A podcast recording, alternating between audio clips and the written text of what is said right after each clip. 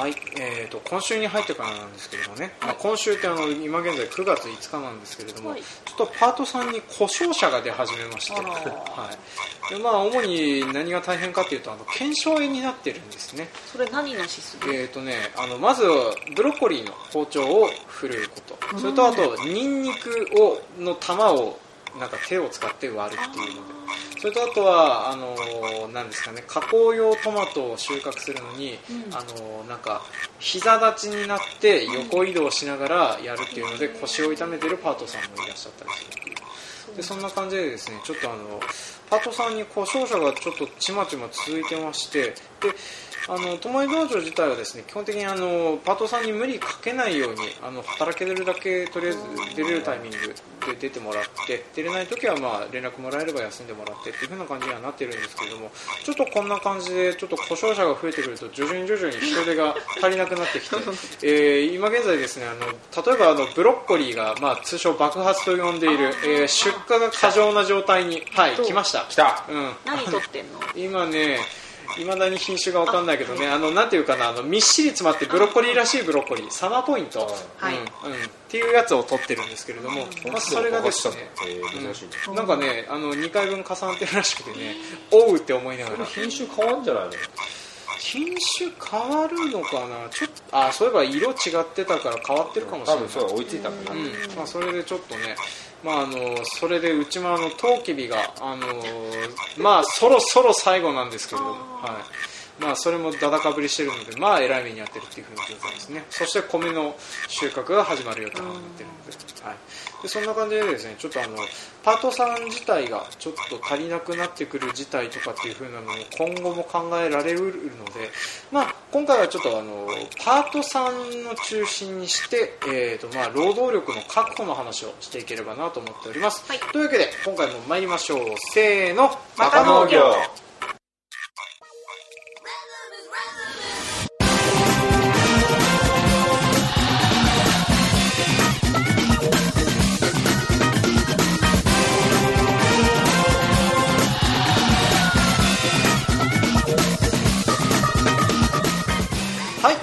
は北海道の中心部札幌市のちょっと東側にある江別市から青年農業者がお送りする不真面目系農業トーク番組です。お相手を務めさせていただくのはジョンとちゃんとセンダです。はい今回もよろしくお願いします。お願いします。はい、というわけで、えっと、今回はですねパートさんの確保というか、まあ、元い労働力の確保のお話なんですけれども、まあ、これはですね意外とあのなんかさっと調べてみるだけで思いつく手段が何種類かは、まあ、出てくるとは思うんですけどとりあえず僕が思いついた手段手段というか、まあ、パートさんを雇う方式なんだけれど、まあ、例えばあの専属のパートさんとして、えー、と地元の人を、えー捕まえてきて捕まえてきてっていうの変だな。あのにお願いして、えーとまあ、季節雇用って感じであのやってもらうっていうやつですね。でその他、まああのまあ、ポ一番ポピュラーかなと思うのは例えば農協でパートさんみたいなのをやってます、まあ、それとかあとはあのシルバー人材センターみたいなのもありますね、であとはあの最近だとあのちゃんと,、えー、と人材派遣会社みたいなのも、えー農業に、えー、と進出してきていて、頼めばそちらから来るっていう風なのもあります。であとはあの研修生を使うっていう、はい。でこれはあのパートさんっていうよりも、まあ、あの1年か2年かでいなくなっちゃうけれどもあの順繰りで教えることがあるんであれば研修生をとして働いてもらうっていう風なのもあったりするみたいですね、なんかこの他って方法って何かあったりします？ハローワーうんハローワーク？ハローワーク？うん。クいや全然ありでしょ。あそうだね。ね。求人を出して農作業用のパートとして季節雇用しますあと今ネット結構募集してるよね。第一産業ネットだかなんだかってあったよね。へえフェイスブックでしょっちゅう見るけどそうだね。あとなんか情報雑誌の最後にうん、うん、求人欄があったら農作業をあー農作業パートを募集しておりますとか、うんあそうだね。なんかあの求人広告みたいなのでパート募集みたいなの出しときゃそりゃね、あ第一産業ネット出ました。えーとそうですね。あの農作業そうざっくりと全般でしょ？そうだね。林業漁業も入ってるでしょ？うんとねのそうだねの林業漁業第一産業だ全部入ってる。第一産業あと造園業とか農林水産関連企業とかいろいろありますね。でねまあ一応農業に特化してるらしくてですねこちらはですねあの稲作畑作とかっていすう 分け方がね細かいね超細かいまあ、だからあのこれから農業に参入する人とかでもあの、まあ、例えば自分がやりたい農業とかに近いところでパートとしてやれるっていう風なところもあったりするんだろうね。パートさんだけなのこれ。ってこれはもしかかしたらあの従業員として入るのもあり最後はあると思うし多分パートさんとしてもあるみたいですね。ちなみにこれ北海道とかで検索するとどんなん出てくるだろう？酪農多いよ。酪農が多い。な馬。馬ね。うんあの一応あと雇用形態みたいなのも選べるね。えっ、と正社員、えー15年新卒とか契約社員パートアルバイト研修いろいろあるとかいろいろありますね。インターンシップってある。すげえ。あーまあインターンもね、うん、ありますからね。であとはあのなんかちょっと見た感じですとあの、えーとまあ、野菜を収穫しているところありの、えー、とこのなんだろう新速プロジェクトでどこどこの農業に農場に入りませんかとかなんか結構やってますね。知らんかった。知らんかった。でも結構ねほと見た感じ畜産だねほとんど。うん。酪畜多いよ。楽畜が多いね。そんだけ人ががっつり必要なんですね。そうでまあ我々我々っていうかまあ主に僕の弱点が酪農畜畜産に関してはほとんど話せることがないっていう 感じなのでね、まあ、今回ちょっと調べてみた方がいいのかなというふうにもちょっと感じはしましたけど。そうかそうか。まあでこんな感じでじゃあその今だとネットとかそういうふうなのを経由して、えー、と人を雇うなんていうふうなこともできるみたいですね、うん、そう。こういうのって僕は調べとけよって話はねあのいやたまたま俺が知ったから。ねうん。あと大学の大そうアルバイト学生ねあー。まあ、特に我々はねあの畜産大学、えー北海道畜産大学。っていう酪農学園大学。酪農学園大学。全然違った。ごめんなさい。帯地区だよ。そうだね。俺 そう。なんか間違勘違いしてたけど。あのまあそういうえっ、とまあ酪農学園大学っていうのがあの江別の方にありまして、でそこであのなんか研修生として募集するだけだよね基本は。あそうなんだ。うんあの子らはまあがが学校で言われるやつでバイトする子いる？バイト。一人。なんか直接仕事探してますって言われてうん紹介した子はいるけど、うん。まあ、来てもらうのが大変だよね、まあ、車持ってる人いないからさ。ああそっそのか人はバイク持ってるから自分で通勤してこれるけど。通勤してうん。まあやっぱ交通手段がそうね。意ある外人しかね。とねネックだったりはするよね、うん。でかといってねそのバスを出して毎回迎えに行くかって言われるとちょっとしんどいものがあるし、それだけ大きな農場になれば。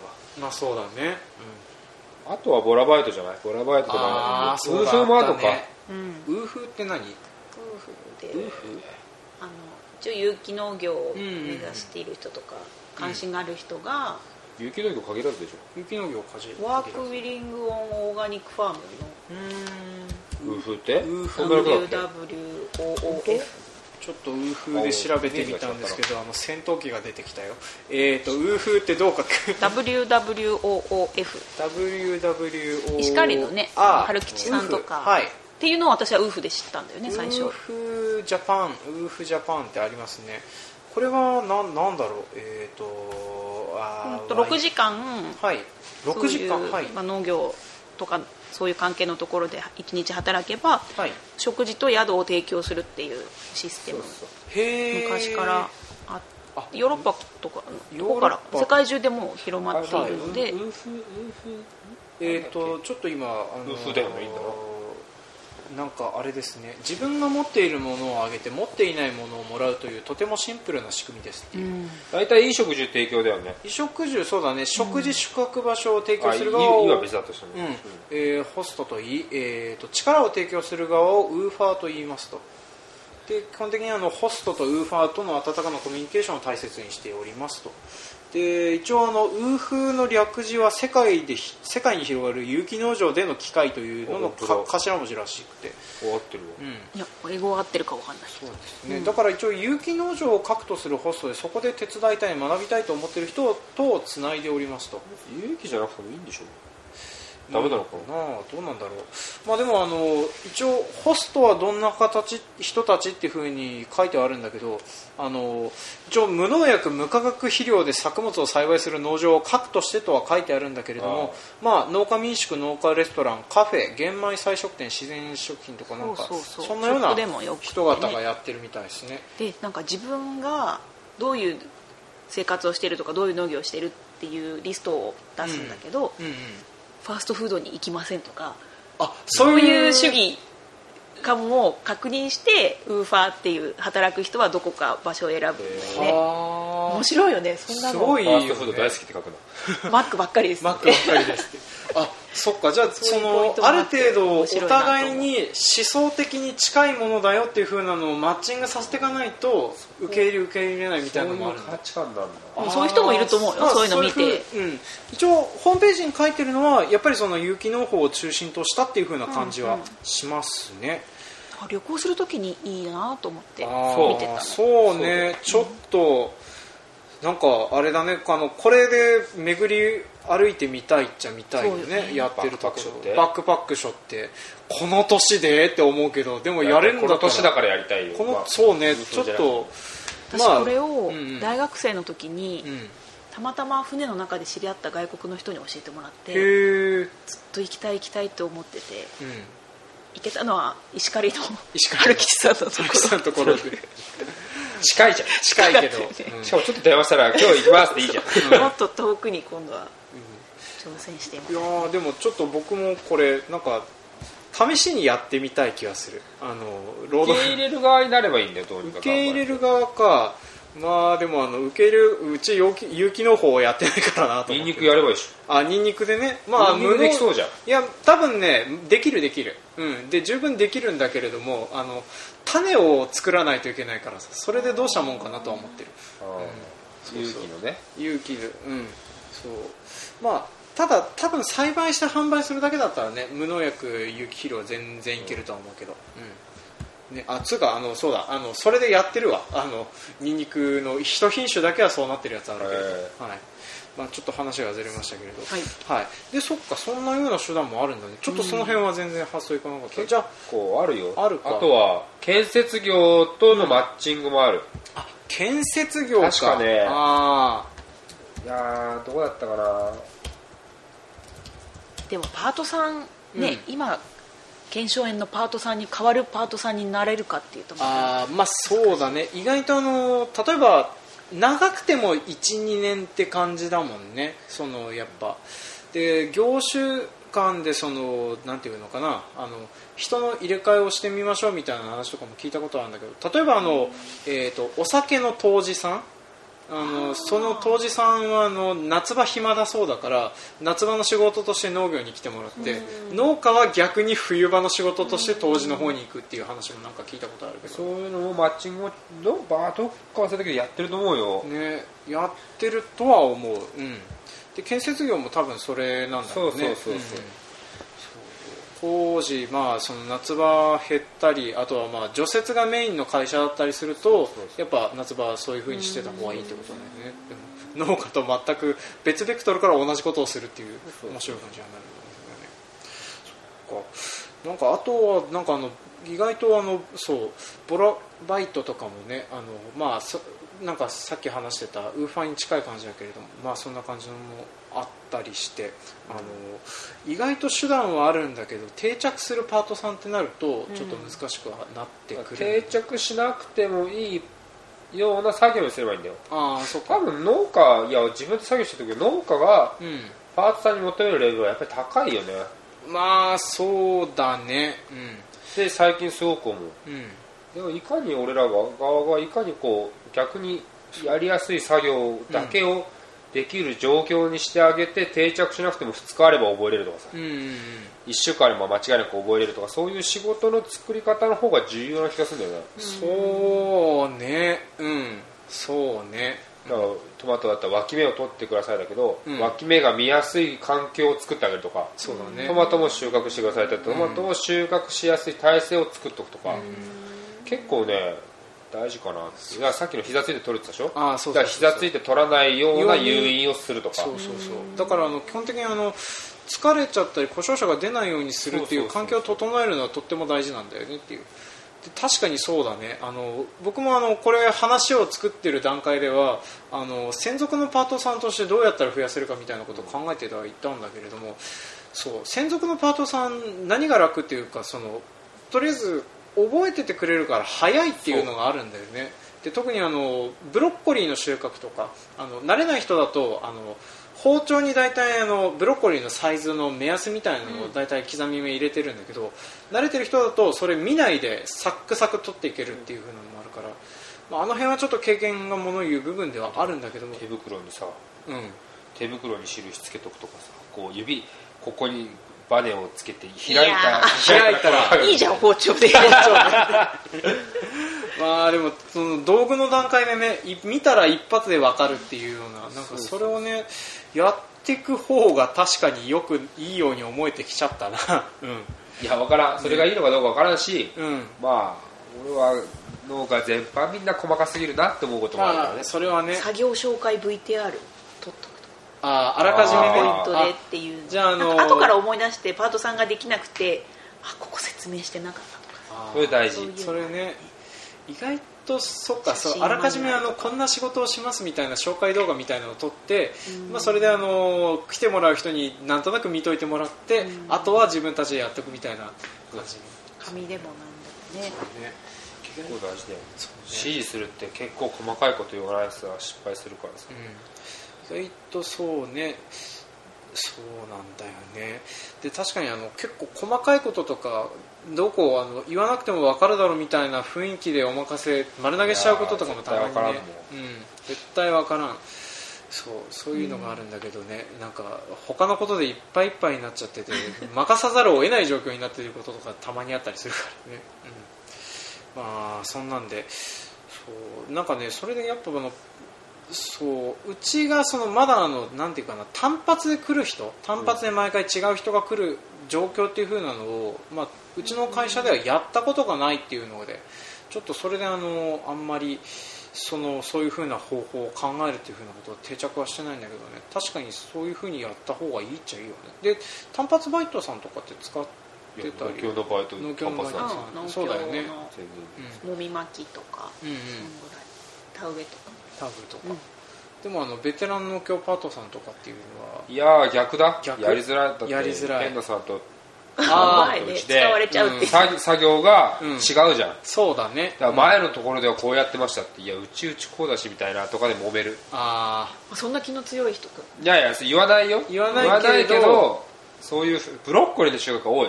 ああそう。あ各個人みんな違うからうちもうね超適当だから、うん。LM L2L ラインで取ってって言うから、ーうんああそうなんだ。でも大体人間 2L で取ろうとするから、うん。うん大体 2L なんだけど、うん。うん細かい人は葉っぱをこう揃えなさいとか高さをビチッと揃えなさいとかもうどうでもいいもん俺にとってあダメなんだけど。それより早く取れって感じ。そうそうそうそうそうね。なんかあの前のところで言われたとかたくさん巡り歩いてる分逆にやりづらいことがあったりする。どれが正しいか分かんないって。で農協で統一してるわけじゃないからさ、うん。そうだね。仕方もさ、うん高さとか決めてるけど、決めてるけどね。例えば直売所用に出すとかそういう風な発想もあるのかな？どうなんだろうね。うちはやってるよ。うん。好きなのがあったりするけどまあだからちょっとその辺で確かにあのなんていうの負の学習転移というか えとまあそんな感じでね覚えたことが邪魔をしてなんか面倒くさいことになったりすることもあるんだよねっていうね、うん、そっか。じゃあまああのなんていうかそのうん。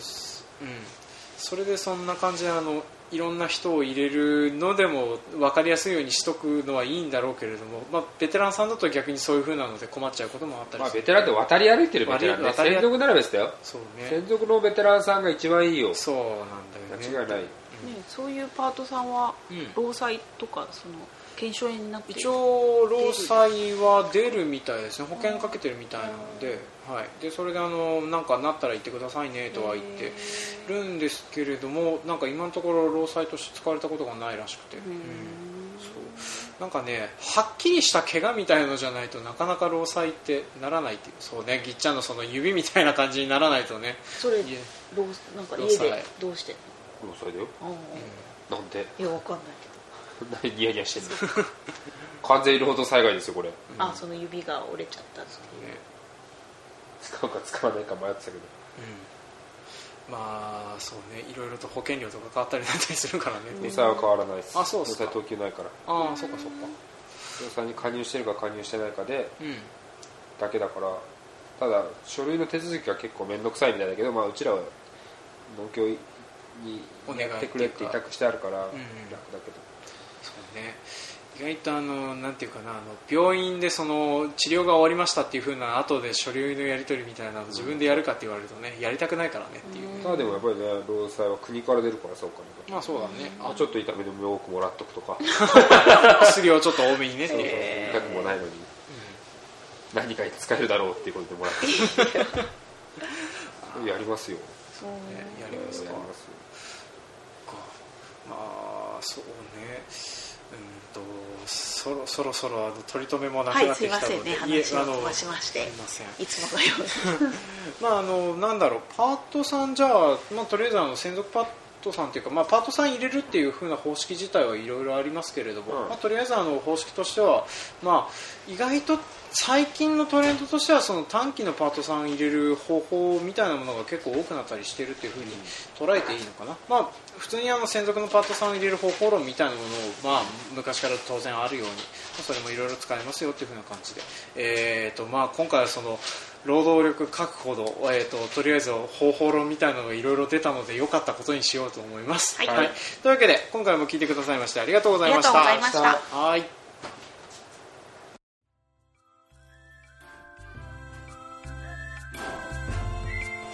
はい、今回も聞いてくださいましてありがとうございました。ありがとうございました。はい、えー当番組では感想コメントを募集しております。メールアドレスバカ農業 .gmail.com までメールをいただくか Facebook ページブログ Twitter などでもコメントを募集しております。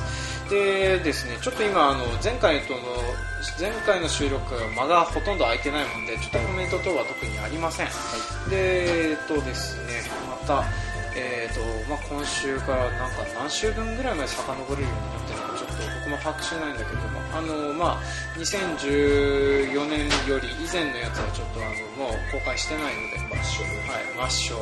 なんだけどもあのそのうち聞けるような形にはしますのでそれはちょっと冬の間の作業になると思うので気長にお待ちいただければなとは思っております。はい。であとは、なんだろうね、特に話すこととかもないかな。ないなないんだよない一応ね、収録、あーカレンダーが変わってない。そうですよ。ここの事務所にあるカレンダーは全部8月ですよ。全部8月になっちゃって戻りたいじゃん一応ね戻りたいのかな、8月忙しいから嫌だ。な。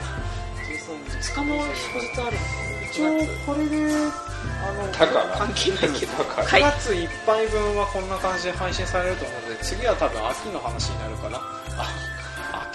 もう秋だよ秋まあそうだけど 10, 10月って何してるだろう。なんかね今年あの作業的にはもう早々といろんなものが蹴りつくんじゃないかと見せかけて多分僕は 10, 10月ニンニクのことでてんやわんやだと思うんだよね。